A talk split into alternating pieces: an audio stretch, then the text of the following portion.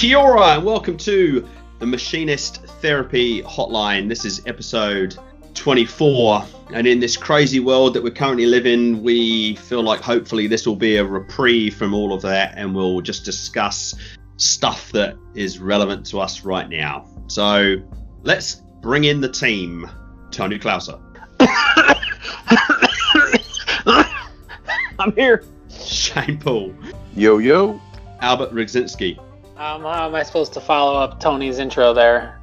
Just And say me. hi. Uh, yeah, I guess hi, hi could work. I guess. and me, Jody Tuckwell, in a face mask, in my underpants, loving life. so, Wait, did you just say your face pants were your underpants were your face pants? I saw that clip you posted. Anyway, let's get on with the podcast. let's get on with the podcast. Bring it- Well, gentlemen, here we are, episode 23, and um, yeah, the world has basically taken a massive fucking dump on itself. So let's ignore all of that stuff because that stuff has been flogged to death by everybody. And I True. think, you know, we put out there that we wanted to talk about quoting. And let's be honest, when all of this is over, a lot of people are going to want to get back into back into the swing of things, and this might be a good conversation for all of us to have. I agree. Yeah. Okay. So, just full disclosure, I am terrible at quoting. just, to, just to let you know that if anybody out there is l- l- basically wanting total inspiration and uh, and something that will make them better, I'm probably not going to be able to give you sound advice. But I think we should discuss it anyway. Yeah, I don't know Yeah. that I would say that because I think that we all have different enough environments that we work in, job shop wise or shop wise, and we're all kind of quoting different type of stuff. Where uh, I think we offer some good insight on a little bit of everything. I mean, I, I don't know about you, Jody, but I I would probably really suck at doing the kind of quotes that you've got to do too, uh, with the the quantities and the scale of projects that you guys are doing. Yeah, I mean, and I would be well. I'm yeah, I'm probably okay at mass production sort of quoting to a certain degree. You know, in conjunction. Uh, well, we'll, we'll sort of get in with this, but you know, we, uh, you guys, for example, like you and Tony, you know, you you guys are literally quoting for yourselves, whereas I'm quoting as part of a team. You know, so I've got I've got a backup source that helps me you know, I do my portion. I talk through to the sales team. We look at materials, and then we sort of carry on from that. But you guys, you got to do the whole shebang. And I imagine that what you're doing is probably way more relevant to a lot of our listeners out there. Yeah, well, I got to say that Tony and I probably shoot ourselves in the foot way more often than most people too. Yeah, it's true. I mean, we walk this line. It's like, of course, we're like everybody else. We want to make some money, but then on the other thing, we want our machine spindles to be turning. So you you get caught into this fucking. Am I too cheap? Am I too high? Am I a freaking you know high tech hoe doing it for you know way cheaper than it needs to be? And you know, I got to say, if I was just to do a quick consensus on myself, I think that I'm I'm probably do shit too cheap. And you know, it's it's hard for me because I've always competed with my, my number one customer is Parker, and they take all their high runners over to China, and so I had to compete with their prices, have anything back. It's like you get yourself quoting like that or in a pattern, and then all of a sudden somebody from you know the United States that's been building their product over here forever wants you to quote something, and you quote something, and then they're like, well, what are you doing? Are you trying to lowball just to get in here? And I'm like, well, not really. I mean, this is the way I've been accustomed to doing it, but I mean, it's like I don't know. I, I just I'm I am I've told you guys before. For I first of all I'm a machinist, and then second of all I'm a business owner, and I never was one to sit in the office and quote shit. I've had my lead guy or my supervisor come up to me in other shops I've worked at and said, "Hey Tony, how long do you think it'll take you to set this up? And when you do, how long do you think it'll take you to run it per part?" And I've been really accurate on that. I've always padded it up just a tad so I would come in under. And then and then somehow they were getting the parts and they said they were making money and and doing it, but I don't know if that's working in my shop. What about you, Bert? you know, I again, I, I think you hit the nail on the head. You said you kind of skirt a fine line there, and uh, you know, the only if you go too low, you'll always have work. But then you could go out of business too. So you definitely run that risk. But you you skirt this line, like you know, I'm not saying you can't get you know rich or you can't make money in manufacturing, but it's tough because while we're like the base of the food chain, you know, everybody everybody wants to make money off of us. Mm-hmm. So it makes it tough because I mean, it seems pretty rare that people will come to you with an open budget or an open checkbook and say, "We just need this, so get it done, and whatever it costs, it costs." I mean, sometimes that does happen, but it's not it's not like the majority of the time. I don't think. Do you ever ask anybody that asked you to quote something just straight up? Do you have a target price with where you want to be on this? Yeah, um, actually, ever since I had talked to you about quoting, um, I started Sorry. doing that more. um, no, because I think it's, I think, you know, to have some transparency with like a buyer that you're working with is really relevant. Like in, in how you confront and approach them about it makes a big difference too. Like if you say like, hey, do you have some target pricing in mind or whatever, like they'll either share it or they won't. Like it doesn't hurt Right. to ask a question like that. So if they say like no, or if they say, well, yeah, but I want to see where you come in first, or Yeah. sometimes they'll just be totally transparent and they'll tell you. And Mm-hmm. then it's like, well, fuck, that's great. Like I wouldn't have known if I didn't ask. So, um, I, Yeah, you know, I don't know. I- I've had people come to me with like asking for a quote on stuff, and they do have target pricing, and I can't meet it because it just doesn't make sense for me. So you don't want to kill yourself over it because you know, like I said, if you do quote stuff too cheap, you'll have t- too much work to even physically get done. Even if you wanted to bring other people in to do the work, you couldn't afford to pay for them anyways. Yeah, and then you find yourself in a particular situation where you have all this work, and now all of a sudden your delivery times are failing. You may have excellent quality, but you're not getting them their parts on time, and so now they feel they've overloaded you, and something that might be a perfect part for your shop, you're going to miss out on because they're going to send it somewhere else. You know, even Yep. though I've quoted a lot of parts for Parker, I've had maybe two buyers in the past that say, "Hey, you know," they I think they call it. Jody might know what. Um, I'm probably not going to even say it right, but procurement Mhm. program or package is where they say, look, we're going to use this many a year and this one and this one. They're a family and we're to, you know, our target price is right around here.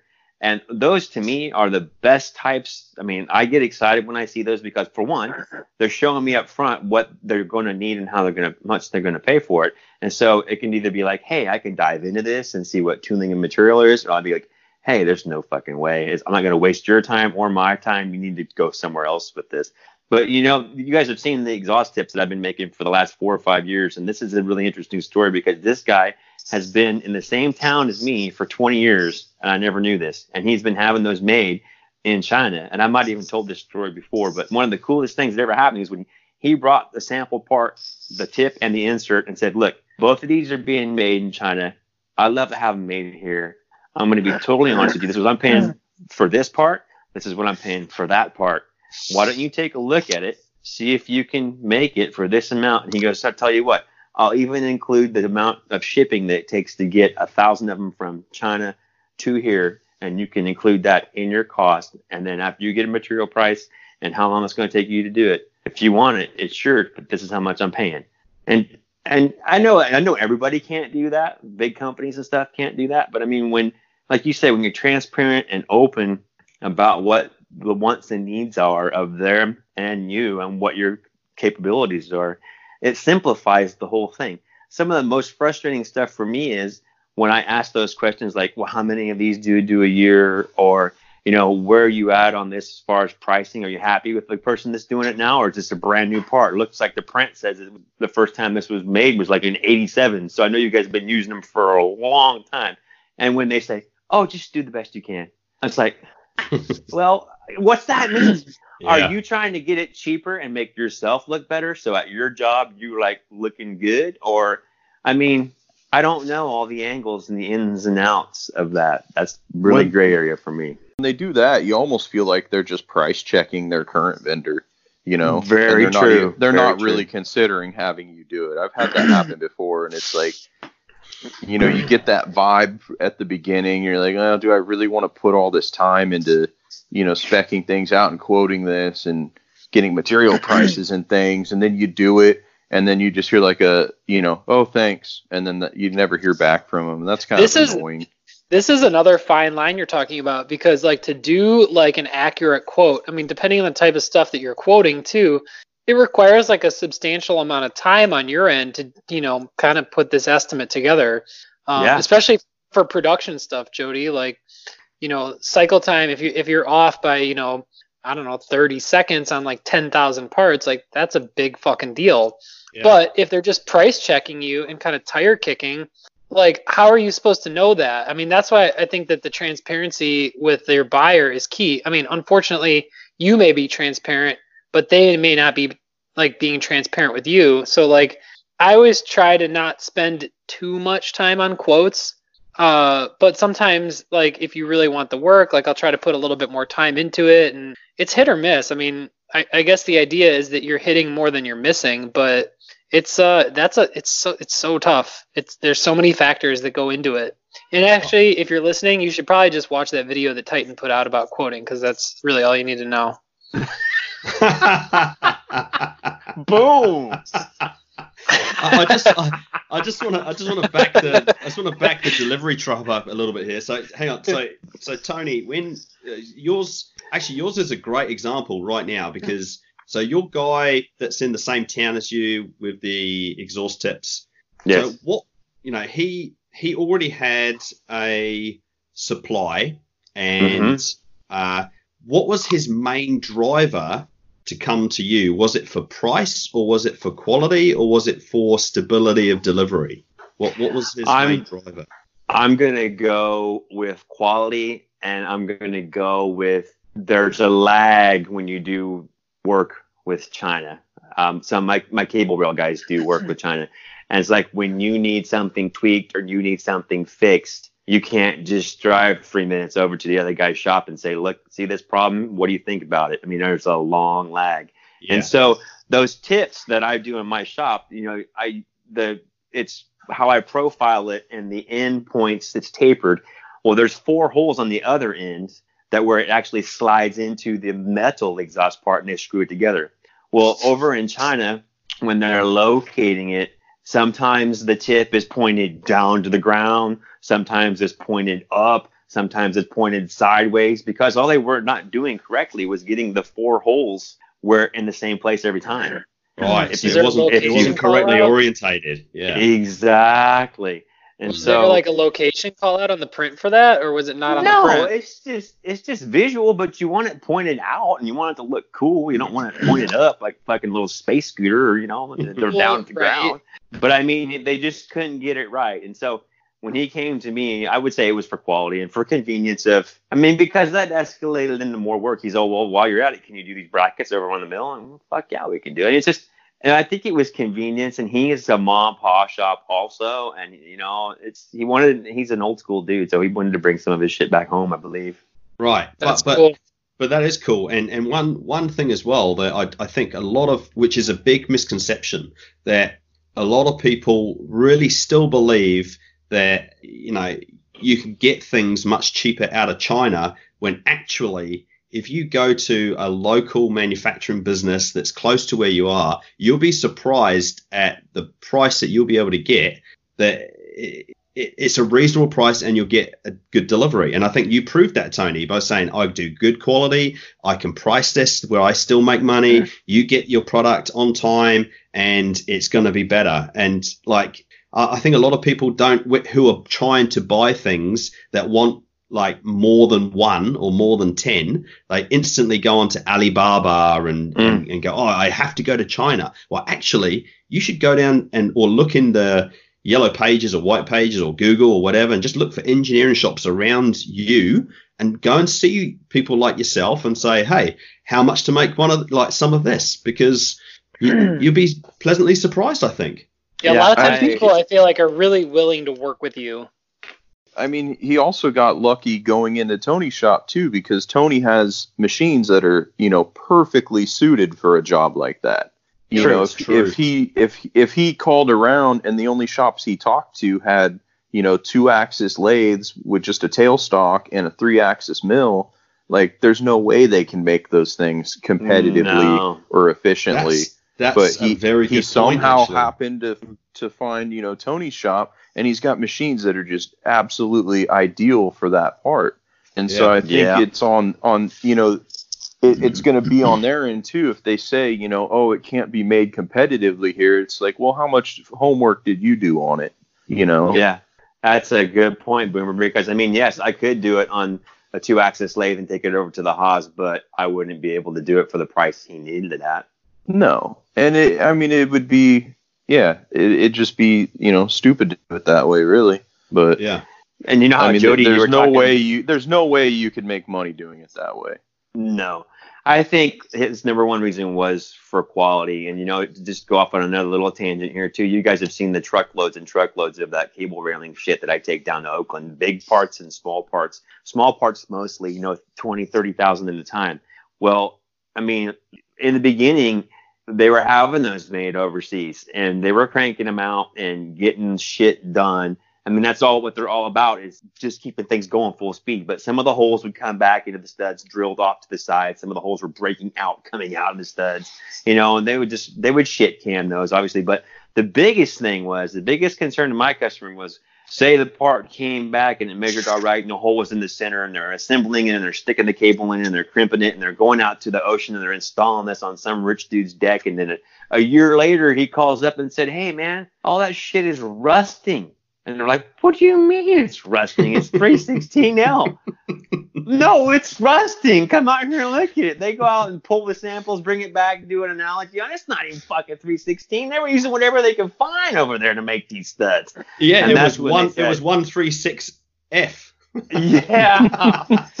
so they did the big old timeout. Let's get a Tornos. Let's put it in our bay. Let's fix this problem. Let's start making thousands of these day and night. And then they started getting vendors on board, and I started helping, and other people started helping, and we got all back on track. And yeah, it was. I mean, some. You, I mean, they have found a good place over there that can still make some of their parts and package their parts, and they come back complete. But you gotta watch, man. I mean, when they run out of shit, they won't say, "Yo, there. yeah." They won't call you up and say, "There's gonna be a delay. We're out of cable." They're just gonna find whatever they can find, stick it in there, crimp it, and ship it. Yep. There's Oh no my- accountability. No. So. So so You we're- you pay so so so there's obviously there's different levels of quoting that we're talking about now, isn't there? There's there's the guy that comes in and says, "I need one of these." mhm. Then there's there's a guy that comes in that maybe is trying to start their own business and say, "Oh, I want to make ten of these." And then there's a business that already exists that say, "Hey, I would like you to make 500 to 1,000 of these." And then there's your big corporates that come in and say, "We need this." And like you said, you know, th- there are there are essentially five levels of quoting techniques that have to be Oh, deployed man. for this to work, which is Uh, which is is this is why it's incredibly difficult because you're right. Like what you said before about being competitive on that particular part because you've got the correct machinery for it for that you know like when we talk about the exhaust tip and and, and that. But you know if a guy come in and said okay i need this uh a die mold made and and really it's a it's a full five axis part yeah. like you wouldn't you wouldn't be able to one you pro- i mean you currently probably wouldn't be able to do it because you don't have the right machinery for it or if you did it would take so many hours to make that every other part part of your business would suffer because you're trying to make this one part and therefore you, you know that you're trying to price it accordingly. I mean this is what we talk about this minefield of of quoting where you really want work but you got to make sure it's the right work for the type of machinery that you have Yeah, that's a really good point. You know, I, between the four of us, you guys, I sent you that sneak peek of that one part that a guy shot me um, a couple days ago, and he thought of me first to help him out because it was he's in a pinch for these. They're going to another foreign country, but he was just the time and materials for that part. I looked at that part and I'm like, holy shit! I go, first of all, does this part bolt onto that part? No, it doesn't. It's all one piece, and I'm like, oh my god! I mean, I I don't have the actual equipment in place to do that. I could make this happen with several ops bouncing back and forth between my Okuma lathes and the and the Haas mill with the fourth axis. But then again, Jody, I, I, I had to call him up and say, I'm going to be totally honest with you. I said, I'm one dude with 10 machines that are running right now with a helper. I don't even have a chance to set down and even, you know, begin to fathom how many ops there are in this. And you're in a time crunch.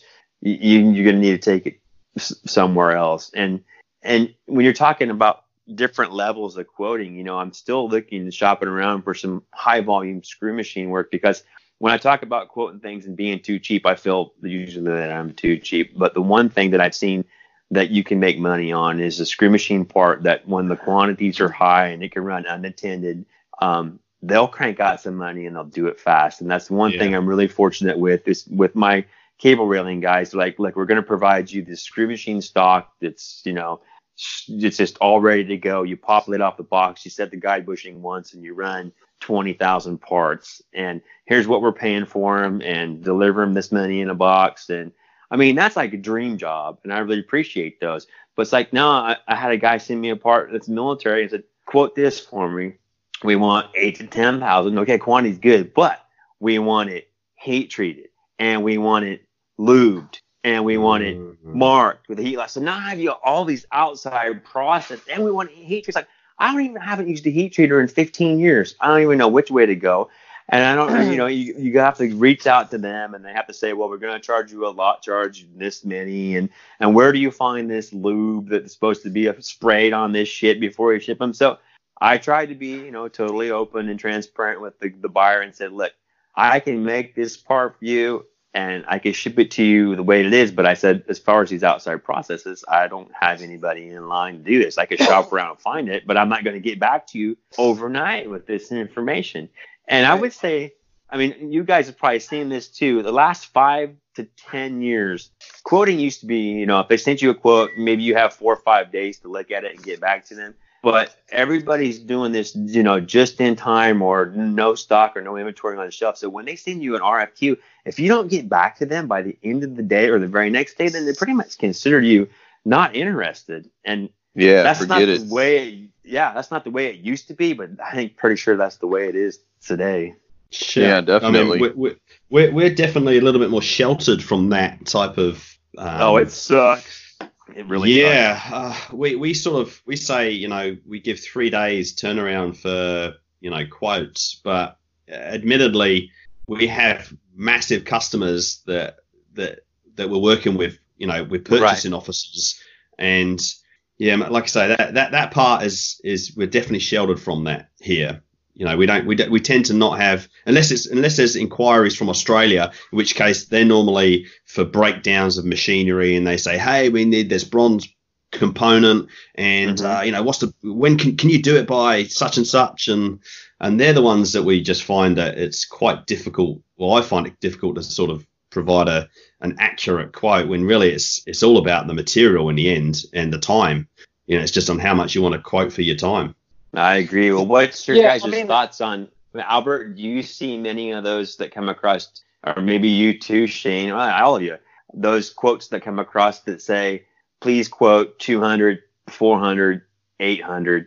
I mean, you know, I really don't know how to change my price between the two, the four, six, and eight. All I can do is say it takes this much material to make 200, and it takes this much material to make six and eight. So I'll send my request for material to like EMJ or somebody, I said, well, how much for eight bars of this, 10 bars, and 12 bars? I would say, and so, honestly, I would say shop rate. I think that's a huge thing. I mean, if you're if you're a production shop and all you want is production work and you you're only interested in quoting things that are you know like 10,000 pieces or more your shop rate is not going to be the same as a shop that is maybe making you know 10 pieces of this or 20 pieces of that uh, in my opinion you know or and it depends on the technology you have too like if all of your machines are let's say twin turret twin spindle bar fed machines versus uh, you know like a two axis lathe like again you're going to bill out differently for that stuff because yeah. just but i mean my, my question was how, how do you break up the difference between two, four, six, and 800? All I ever came up with was the price difference I got between 10, 12, and 14 bars. It usually isn't very much. So it might change a dime on the, you know, the quantity difference. Do you ever, so I mean, I, how, I, how do you do that? I put together uh, very early on like a spreadsheet that kind of factors in like a lot of these things. So like material cost, um, I can estimate my cycle time, my programming time, my setup time, and like um, I can put a shop rate in there, and then it kind of and then and then the quantity. And so I'm kind of putting all these factors in and seeing how it kind of plays with the numbers. And the, and the spreadsheet has kind of evolved like over the years, and it's not perfect by any stretch, but it, I feel like it gets me kind of in the ballpark of things. And Well, that, you know, that's a good like- idea, actually. I, I mean, I'll send you the spreadsheet if you want to see it. Um, I'd you love know, so to like see your it. your programming time or your setup time, I will amortize over the the run quantity of the parts, right? Because Yeah, then I'm giving somebody like yeah. I'm giving somebody one price. It's just it's just I like to think of it as like the easy button, like this is how much it costs. And then if they ever come back with a rev change, you've got that built in there so you can reprogram it. Would you you, say that this the spreadsheet is magical? That's Jody knows what I'm talking about. It doesn't it doesn't feel magical. Damn it! I would love I would love to see it though. I would really enjoy coming up with something like that because I instead of just let asking Hank how much he'd do them for six or eight hundred, I'd get some random numbers out of that dude. you know, and then the other side of it too. So like I can like I'll I'll start kind of from the top. So like I'll enter in like my material size. I'll enter in like a cut length if I'm saw cutting it. Um, then I'll enter in like the bar length. So if I get a full length bar, if I get a remnant, and then I can enter in the material price for that. I could enter in a markup for the material depending on like how long I think I'm going to carry it, right? Like if I order material and it takes me a month to order a job, all of a Mhm. sudden you're you're carrying that money for your customer. So like you should be marking your material up at least like a little bit. Um, and then I'll you know then I'll put in my programming time. Um, my and this these are all estimates too, obviously. Um, you know if there's any special tooling that I need, like um, you know something something special that might be job specific, like a thread gauge that is kind of like an off size, or maybe uh, a custom set of collet pads or soft jaws or something like that, a fixture that you've got to build or machine, like kind of all throw it in there. And at the bottom, I've got a section for like any outside services because that shit'll kill you. Like yeah. Mhm. Lead time suddenly kills it, doesn't it? keep treating whatever, you know, do you want to mark it up? Do you want to leave it? You know, you know what I mean? So you can Yeah. kind of run it a bunch of different ways basically, but it's a good way to kind of like organize all of this stuff instead of just shooting a number from the hip because I don't know about you, but I fucking hate doing that. Yeah, I do Feel- too. And you know a quick what? way to You- shoot yourself in the foot. You touched on a really good point there too. I mean, people that are listening, as far as like you're saying, if you need to buy something that requires you check it with a thread gauge, I've had to do that. Or if you needed some thread gauges that were used to check parts before plating, so you needed pre-plated thread gauges, which are even more expensive. If Yeah, you can, if your customer if your customer is willing to work with you and you get like a non a one time non recurring charge and and and then the, hopefully by doing that and they pay for those gauges, then you're hoping they're going to come back with the repeat orders Yeah. because you already have the gauges there. You'll never use them on anything else as long as you live. So you're hoping that that you know it kind of ties you guys together a little bit closer. It's like, look, I'm going to have these gauges made. You pay for them. They're yours. They go in the cabinet. We hide them. Then nobody else touches them. That's a it's a good deal. I got a question too, uh, and I- and as a, for, to all you guys, it's like for in the beginning stages where if somebody asked me to quote them apart and it was like have a two inch bar of aluminum and I really only needed three quarters of that bar, not the full bar, I was actually only charging them for the amount of material that it took to make their parts, but yet that rim sat on my shelf for four years. So then Katie's all, well, shouldn't you just be charging them for the whole freaking bar because you had to pay for it and you made their parts out of it? It's not our problem that you didn't use Yeah. All of There's- it to make their parts. So what do you what's your thoughts on that?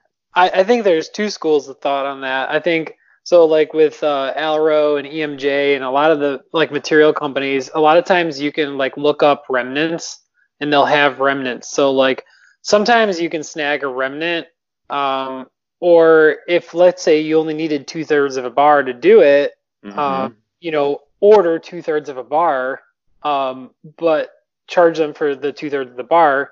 otherwise, if you can't do any of those things, I would say if you need two thirds of a bar to do something, I would say charge them for the full bar because that's just kind of like the cost that it costs you to do that. Like like Katie said, how is that your responsibility? Yeah, you know what? You're right because half the time, if you need two thirds of the bar, they're going to charge you a cut charge to cut that two thirds of the bar out anyway. It right. might So end up costing that you, yeah. Or it might end up costing more than just taking the whole bar. I don't know, or close. Yep. Mm. Yeah, we're we're in a slightly different boat because we because we obviously make our own material. You know, we we Oh. would say, hey, So you know, you we'll just say, go to hey, the bar? well, no, we you know we we we sort of you know go down into you know you might say it's we call it like a C class bar where Mhm. it's not the it's not the best exact size you could possibly use, but it's something that might be stored in the yard. And then there, you know, and then you go to like a B class bar, which would be pretty close, but you might, you know, if a customer wants us to make X amount of parts from it, there'll be like a 500 kilo minimum run size for it to work. oh, So you know, so that's like eleven hundred pounds or whatever, and and then and then for like the A class bars, you know, customers aren't generally ordering like hundred pieces. There, we're talking thousands. And then from a quoting perspective, as to add into your magical spreadsheet, uh, Bert, you know, we would then have what the recovery of material would be as well. You know, you got to get down to that level because we're essentially you know, because we are making our own material and we are keeping the scrap and then remelting it, we can offset particular costs by doing that. So, you know, this this vertically integrated like factory that we have should make us, in theory, pretty competitive in any bronze market. But it, you know, I'm always Mm. surprised when sometimes that isn't the case, and you think, well, hang on, you know, we're actually making the material. How can we not? How can we not be winning particular work? And and and it could be that it's not actually price it's just because of delivery you know we're we're in the Ah. you know we're you know our no matter what we do our delivery time is going to be six weeks no matter what you know if, if Ah. we get a job today and i start it today and you know you're ordering it uh, you know, of course our market is 90% overseas it's going to take six weeks to get to you no matter what Stop the podcast. Well, in this uh, in this times of need, I feel that all four of us here have some very big words of wisdom, which will assist with everybody's day. So, um, I think we should start with you, Shane. Why don't you give us your pearly wo- words of wisdom? Go. Uh, I think you know right now, just stay home, look out for you and yours, and and uh, you know everyone's going through it. It's not just you. That's that's very good. Tony. Don't let your dick run your life. I think that's that. uh, That is actually that is a really really good words of wisdom. Not quite relevant for women, but but never, nonetheless, it's good good words of wisdom. Albert. Uh, if you are going the speed limit in the left lane, uh, get the fuck out of the way. Here, here. That's that's very good. We got deliveries to make. Unless you're over with Jody, then you're in the wrong fucking lane, right? Or wrong? No, I'm not left. sure. What? No, you're on the you're on the correct side. Well, should, what if you're doing the speed limit? What do you do? What do you mean? What do you mean? What do you mean if Well, you you do the need- speed limit? You need to get out of Albert's way. Where do you go? I live in New Zealand. We don't have multiple laned roads. That's gay. Whoa! I said it. I said it. I'm sorry, but that is. Oh, your back is. Oh, you're going backwards. Right, here's my. Here's my. Here's my. here's my words of wisdom. In these times of need, I feel that everybody should have the ability to bake bread whenever they want. So please, only buy one bag of flour and a small piece of yeast. Don't buy 15,000 pounds of flour and all of this because you don't. Wait a minute. Wait a minute. he said words of wisdom. This sounds like Jerry Springer's final thought. Well, And maybe. My next guest will be a man that thinks he's a fish finger. You should put your recipe up for them, Jody. I still have yeah, I was gonna say, put up your ciabatta recipe. Okay, I will. I'm going to put up It's my. so ciabatta. good. I'll do Yeah, it. do it. do it. Or maybe actually, Machinist Therapy Hotline is going to put up a ciabatta recipe. So Yeah, there we go. for that on the post. And then the people that make it, they should take pictures of what theirs turned out and what it looks like and how it tastes. The ciabatta Feedback. challenge. Yes. That is a challenge. That is a stay-at-home Brilliant. challenge. That's a good one. Yeah. We'll brilliant. post the recipe and we'll announce the uh, challenge. Okay, that's great. hmm But until then, let's get on with the podcast.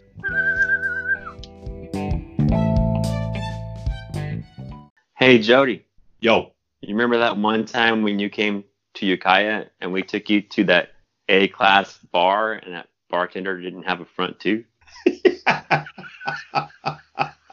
That's when She was hot, wasn't she? What? what was was that the same bar that had the the, the guy that was dating the cougar come as well? Was that- yeah. That was that was the A class bar. Exactly. What was the what was that guy's name? Kevin? Kevin was a weapon. He uh He was a legend in his own mind. ladies. That's He sure was a legend in his own mind. You're absolutely right about that. Anyways, Uh, actually, and also, uh, just just I'm just changing because there seems to be never any logic to what we talk about anyway. But I. what do you mean? I I met a guy, and I think I passed on the details to you, but uh, he's down around the bottom of Lake Michigan, and he's in the automotive industry.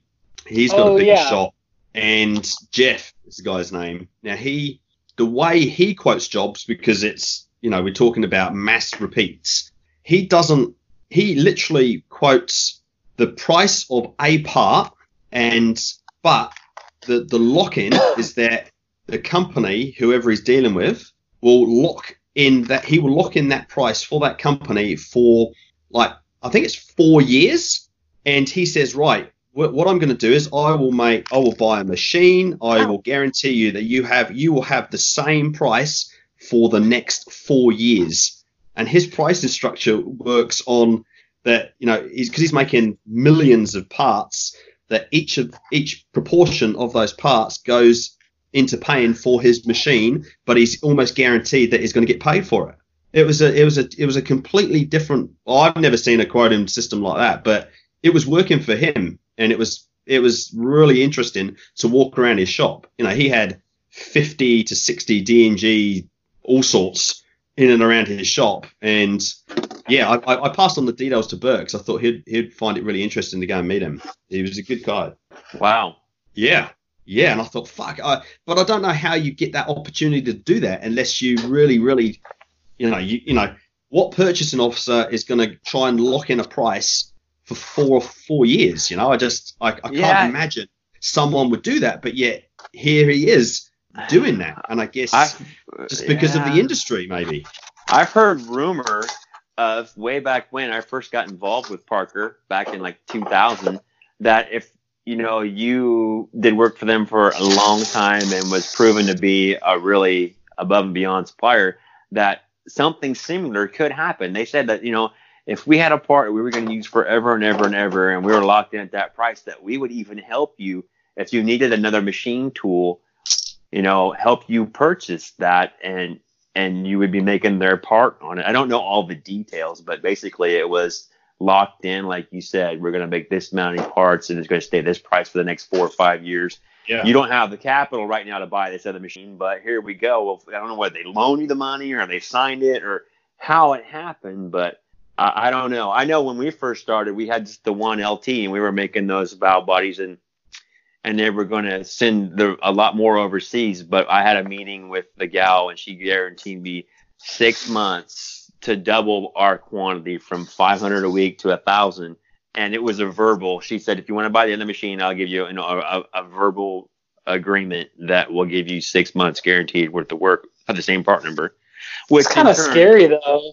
Oh, it is. It is. I mean, yeah, you're right. It is scary, but I mean, luckily for us, it worked out to where that six months worth of work paid for that second LT Mm. right away. And, and and but I mean, I, you know, I, I wish that there was. I don't think that times are exactly like that anymore, but I, maybe I'm wrong. I don't. I don't know. Yeah. I was, Oh, it, don't it seems like there could be like a lot of empty promises that get made. You know, people will, oh yeah, you know, when this goes to production, then you'll get thousands of these parts, or I promise to get you this and this and this, and I, I don't know. I mean, I've I've built relationships with some buyers that I do work with and stuff, and some relationships I feel like are a little bit better than others, but I don't know. You kind of get just have to go off of like how it feels, you know, like if everything that they've done to date has panned out or they followed through with all the things that they, you know, said that they were going to do, you've established some trust there, you know. But if Yeah. somebody walk- walks in the door and he's like, well, here, give me a price on six pieces of these, and if you quote it good and you do them good, I'll have 50,000 of them for you to make for the next six years. Like, I mean, that sounds a little sketchy. Yeah, luckily, sketchy. luckily for me, this was a buyer. I mean, it was a, a lady that we had known for a little bit, and she's the one that got us on board with doing the one part number and massaged around some certain numbers and stuff for us because I had been working in a prior shop that supposedly they had on file a non-compete form that I never signed, but somebody wrote my name down on it, so I couldn't be doing the same part numbers as the parts that I'd already done. So she took a part number from another shop and gave it to me and moved that other part number to their shop and and so I had some faith in her. So when she told me she was going to give me six months of this, and then I needed to diversify and, and learn some more of their components versus just these valve bodies, I kind of I believed in her, and, and we rolled the dice, and, and luckily it worked out. But you're right. I mean, who's to say that tomorrow her boss said, "No, scrap that. This project's gone." Uh, you know, I mean, what's she gonna do? Well, I told Tony. Well, it doesn't work like that. I mean, it is Yeah, what it is. so. Yeah, nothing is forever. There's no, I mean, I don't want to say there's no promises, but you know, if you can get something in writing or get a contract, I mean, that obviously helps. Right, Yeah. but still, that's Absolutely. not even 100% solid.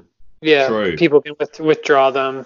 But I told you, like, I I think I might have discussed it on the podcast a while back, but I was on a flight from Chicago to LA and I was sitting next to this lady who was a purchasing officer for, I forget what the company was, but she had been to a purchasing officer conference where they talk about tactics and strategies to screw price down like that's remember that's their job. Like you got their you got this relationship with these people. And sometimes they don't even need you to be like machining things or or or pricing things less. They just it's like they just do it because they're told that okay the overall on this entire project now we want to reduce prices by 5% and if you do that you'll get a bonus of blah blah blah blah. And she was explaining all these things. You know like she said the biggest the biggest thing to for these guys was when people ask for a quote and then say, okay, we want this, said the the best thing you can do is to then not contact the person you're asking the quote for again. She said because ultimately someone will, you know, if you put a price in and then you and then you say, hey, uh, how's my price going? They know that they will probably be able to get a better price out of you because you have contacted them again first. How fucked up is that? No, I that's how I believe would feel if if I was in their position. You know, it, it just shows that you know you're you're lacking confidence in your quote or you're hard up for work or something. Yeah. I think it Yeah, just yeah, yeah. you know kind of shows some sort of vulnerability, there, and then they're going to exploit that. Which you said that's their job. It is, Exactly. it is. But, but but on the other side is, you know, you know, as as a company quoting, you also you would like to be able to request feedback so that if that opportunity comes up again, you can rethink about what you're doing. So it's, it's a double-edged sword, isn't it? You go, okay, do you try and make the, the initial contact uh, to to find out how you've done, or do you just ignore everything completely until they contact you again and and you have another go? Yeah, that's a really Uh, good point. I And you think know, I think it it just comes down to relationships, and that's you know that's something you know something that keeps coming up here is having that relationship with the buyer. But as we also talked about in this day and age, those relationships, a lot of people don't seem to value them anymore, yeah, and I they agree with that. I- know, they just I, wanna- I do agree. I, I found n- not to, to interrupt you, man, but I, I definitely think you're right, and I, I found that buyers at and maybe this is a generalization, buyers at bigger companies uh, tend to kind of treat you like a playing card a little bit more. You know, if Oh, you definitely. Yeah. it's like that big company mentality like okay well if uh you know you don't want to work with us or you're not willing to work with us there's you know 15 other suppliers right behind you that that do want to work with us At the other shop, we had a customer, and um, they were a huge name, big name. And so, you know, of course, the management and the owners and everything were like, you know, we need to get in good with these guys. And it became quickly apparent that their thing was if if you got something from them, they were going to wait till like a Friday, Thursday or a Friday, and then they were going to call and say we absolutely need to move up the delivery date, and if you can't do it, well then we'll just cancel the PO. Hmm. And they just Sounds kept doing shitty. that and kept doing that, and it was just like, can we just stop dealing with these guys because that's you know they're basically yeah definitely yeah. and I mean we we see it still with a lot of a lot of customers that you know they're working on very tight deadlines. And it, it makes you know I, I really don't have much input on the whole quoting side of it because a lot of what we're getting on the job shop side is stuff that they've already sent out to 10 or 15 other shops and they've all no quoted it because it's it's complex it's hard materials it's you know one or two pieces and they need it quickly. And and it basically comes down to hey if you'll got if you guys will make this just give us like a number. And uh, you know we'll give them a number and it's always okay great no problem. We're sh- we're overnighting you the material. So you know it, it's on one hand it is kind of nice because you you know you can you don't really have a whole lot of competition but on the other side it's like it's all it's always really fucked parts. Mm. Do uh, any of you guys do work for any companies that they require, and it's like written in their manual, a yearly cost reduction, even if you've been doing the same part for 10 years? Yeah. How do you, how does that, how's that possible? Because even if I do have a good relationship with my buyer, my cost of carbide is Yeah. up, the cost of oils is up, the cost of Yeah. getting rid of chips and oils is up, but yet they want a yearly cost reduction. And I'm, when I ask them a couple of times, they're like, "Well, you've been doing this part for this long, so you should be able to improve your process and make things a little bit faster and save us money. And when you do, it looks good in your favor, and you get to keep the part, and we don't have to go try to shop that it can around." happen sometimes but it doesn't It's- it's not always the case No, no, no. But you do have to you do have to be careful of that because it comes back to this whole tactic as well. You know, even though it's written in there, you have to say that there will be a point where you go, do you know what, guys? I still want to supply you this part, but this is not financially viable for me to make this product anymore because I am not making actually anything from it. So why would I bother? You know what I mean? Like that's Yeah, and I agree with you, Jody. But you guys, I'm no, I'm, I'm not interrupting, but I'm, I'm, I'm trying to catch this what's here. You're a huge outfit, and you guys can say that. But if you take me and Bert, and we're like, look, it's to the point where we're almost tired of doing your shit for free. We can't keep bringing this shit down. And I mean, maybe it's just in my mind. I would be scared that they'd take that shit and yank it. And there's another one of my high runners gone. Yeah, yeah, but but what but what is a high runner if you're not making any money from it? Like Yeah, you're better than good- you're better than to try and you're better than to try and use your time to to build up another relationship with someone else, and that's no, it's hard. It's like you know, it's like breaking Yeah. up with a girlfriend, and you know what I do to that. Yeah, you're right. Yeah, we do it's know what you no do. it's true there's uh so actually um i wanted to say i wanted to say two things here uh Sorry, Albert. But did you catch that little thing he just dropped? What he does to his ex girlfriend? yeah yeah we got it we Come know on. we know It's just a gift that keeps on giving. All right, carry on. Carry on. Um, I had I had one. This is uh, like well, so I've got one customer. They send out something sort of like that every year, and it was like it's more of like a cost analysis. So it's basically an opportunity for you to requote a part or all of the parts that you make for them, Mm. and uh, it's I, I think it's nice that they do that. But to be honest, I rarely have time to deal with it.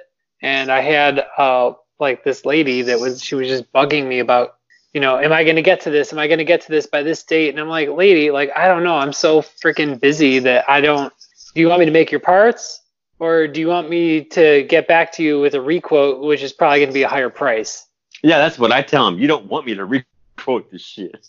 Yeah. yeah, exactly.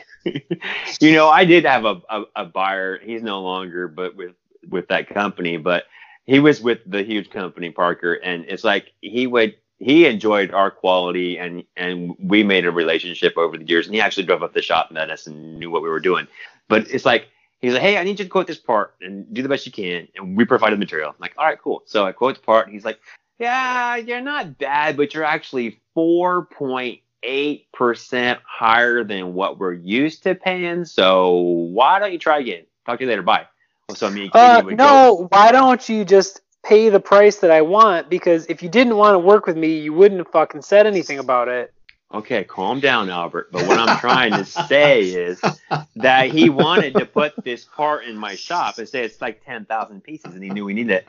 So he's like, so me and Katie go back and we look at our price and then she does the math because I, I can't add and she'd do 4.8% less and then we would come in, you know, maybe a, a dime or nickel under that and then the PO would come across and we'd get an order for like 10,000 parts that, you know, something that we needed, something that we could make money off of. And it mm-hmm. was something that was eventually going to go overseas anyway. But I mean, what my point was the relationship with the buyer that was willing to like, nope, that's, he wouldn't just didn't say that's not good enough. Thanks anyway. He was trying because they're not allowed. Some people, their philosophy, they're not, they think they're not allowed to tell you what they're currently paying. Maybe some of them aren't, and that's why we were talking about target pricing here earlier in the podcast. Some of them can be transparent and tell you what they're paying, but you know, old school philosophy, I don't think that they were actually supposed to. And so the fact that he didn't tell me what they were paying, but he did a math problem for us to figure out, we were smart enough to figure it out. I thought was helpful, and it did turn into a pretty good relationship over the years. But I, you know, I just miss people that are willing to work with you in in different types of ways. But I felt that that was the way that he was trying to help us out. I wonder what would have happened if you had sort of split the difference. So instead of reducing it by 4.8%, you only did it by 2%. I wonder if you still would have got it. That's that's a good question. I don't know if we would have insulted him or if we would have gotten it like you said. I don't know.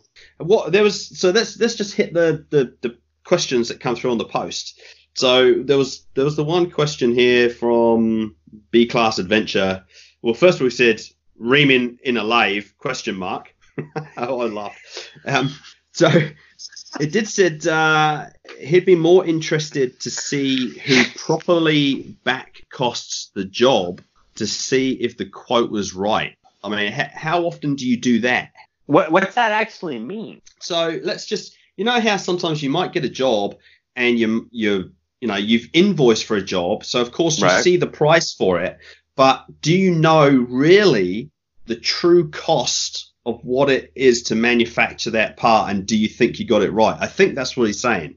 Oh, I gotcha. You You know how you go, hey, it's cool, no, like sending out an invoice and going, brilliant, I'm going to get paid, but it, you know, have you really got everything in order? You know, like have you factored all those things? And I guess this is where your the the spreadsheet that you know the magic spreadsheet that we we keep sort of alluding to may come into play, and you can go, okay, well I factored these things in. You know, oh damn. I, I actually what I didn't factor in was yeah I did have to go and buy uh, a, a, a size 22 Acme threading insert which I hadn't quoted properly or uh, you know what I'm saying like there's like, yeah, I do. hey, I'll interrupt you right here. Just for just out of luck because God is watching down on me. I got another order for fucking 35 more of those. did you So yes, I will make some money on them motherfuckers. Finally. Would. Yes. Yeah, he, he, yeah, they only wanted the 10 or 12 or some shit like that. And I gave them 14. Like, well, we didn't order this many. I said, well, you know, you, you won't put the extra two on your shelf? Well, I guess. And then all of a sudden the next day, like, I'm going to send you three more bars. The customers want all these. I'm like, fuck yeah. But no, I get what you're saying. I mean, that's a good point. And maybe you guys have worked in a shop. I don't do this in my shop, but I've worked in a shop where you had to actually go when you got the job traveler and you get ready to start this job and you guys quoted it two and a half hour setup and three hours runtime. So you go and you log in and you scan your barcode and you're in setup mode and you get the setup done. And you run back to the login machine you log out and you log in on runtime. You run your parts and then you run back to the scanning machine. You log out on runtime that's in inspection. So the guy sitting in the office is looking at all this shit and seeing about all the allotted time that it actually took to make versus what you said it was going to make. I think that's a fancy way of figuring out if you actually made any money or didn't make any money off of it. Have you guys dealt with that before? Yeah, we use Job Boss and it handles all that. And then we can actually we have our tooling cabinet set up to where you have to enter the job number when you check tooling out. And so then you can go to that and enter the job number and it'll say, you know, here's all the inserts or end mills or whatever that were used on that job. So we'll and here's what they cost. So we can take the, the cost of tooling and add that into Job Boss and then it'll actually tell you, well, when you made, you know, on this on this uh, PO for 50 parts, here's what each part actually cost you to make.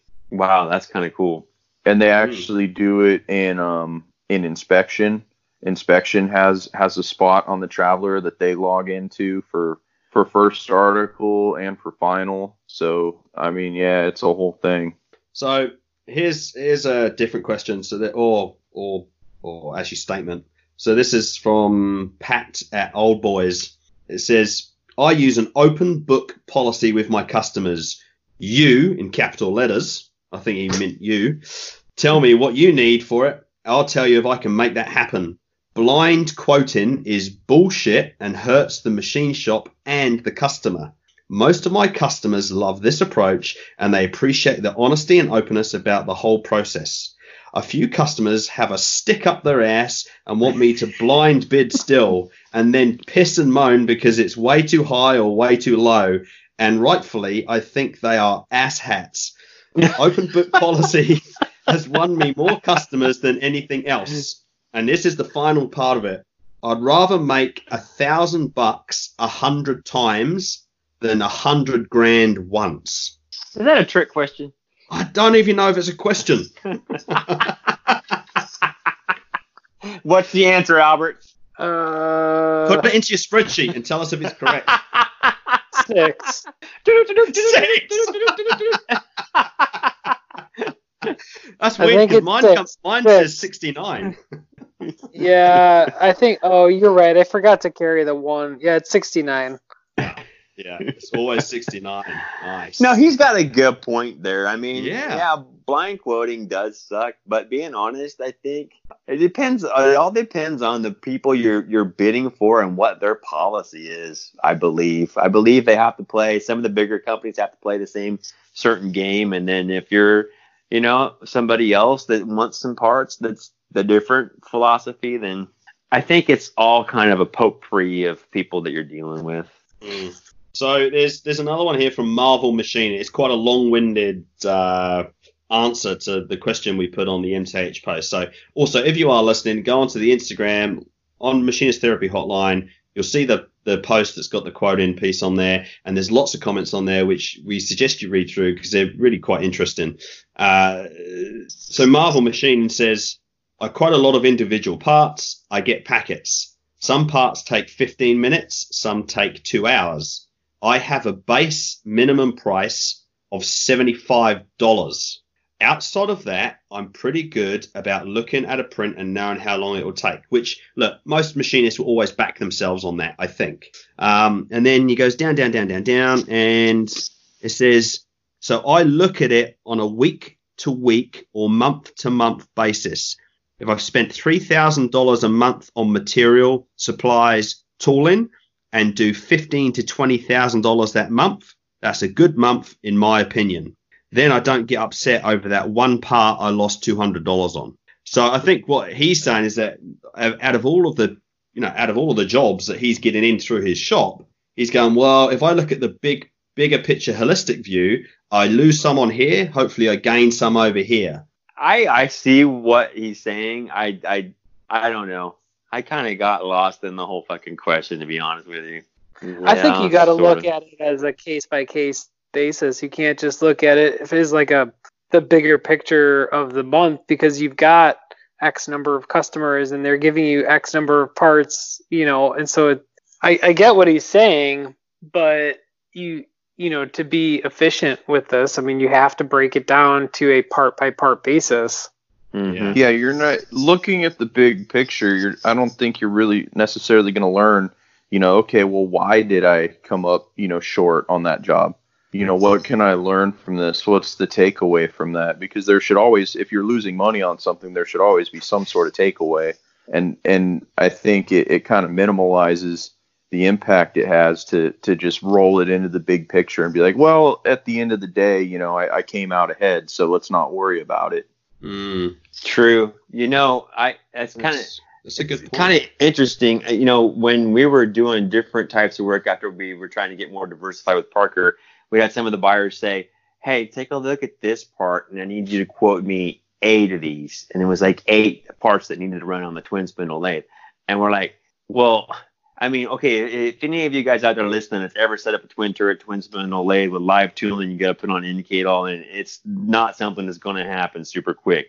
yeah. So, in a nutshell, we came up with this like, look, you need to order 100 pieces minimum, or there's going to be a $500 straight off the top setup fee for any part that needs to run on one of these machines. So then they start looking at it like, okay, so well, 500 bucks divided by my eight parts plus a little bit of runtime, or if I'm you're going to make me a hundred and the setup time's in, rolled into it, then how much am I going to pay for the hundred?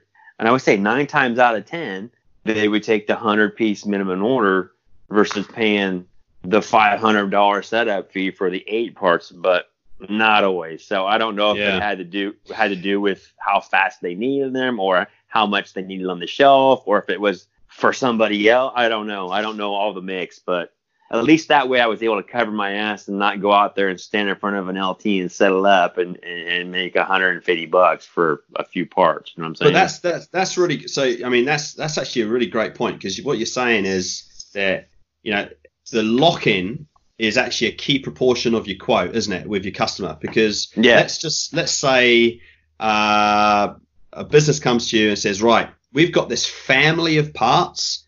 These are the Mhm. quantities for all these parts. We want you to quote on this. And then, so you know, there's already a key factor that you've got to ascertain with the with the customer is okay, is this a package that I'm quoting, or am I quoting all of these individually? Because potentially, if it's a package, there might be out of let's say it's ten parts, there might be two parts in there. You go, I'm probably not going to make any money on these, but the rest of the parts I am going to make money on. So therefore, the package works, and it means I get to work with the customer. Now, you know, if if you don't have that in place, it might be that you quote them all and go, okay, well, this is this, this is this, and then you put your price forward, and then they go, okay, we want you to only make the parts that you're not going to make any money on. exactly. That's usually how it works too. or or even on a package, you might say that the quantities that you've presented provide me with the opportunity to make this much money. But then they go, okay, we're going to give you the package, but guess what? At the moment, our volumes are low, so therefore we're only gonna we're only gonna order a quarter of what the initial package was worth. That that that that you got to. It's almost like you need safety mechanisms in place when you're doing big sort of package quotes like that. You just said big package. I know. I instantly thought of that. Have you seen that? There's that that big dude with the massive junk. That's, uh, that's Oh, that one that Travis was drawing. yes. No, I missed that. He's a big dude. Some it's some meme going around right now. It's some some big black guy with his his fucking tool I- hanging out. I did see that, and the pencil was kind of drawn it in slow motion. thought he had yeah. I thought he had a tumor down there. he definitely had a tumor of some description down there. It's, not I a think I tumor. saw- I, I saw another one and it said, and it said uh, it had that guy, but he was standing behind Tom Hanks and his wife, and he said Tom Hanks is doing fine. He's in great hands.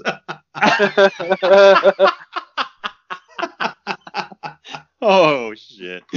oh shit, indeed. Holy moly.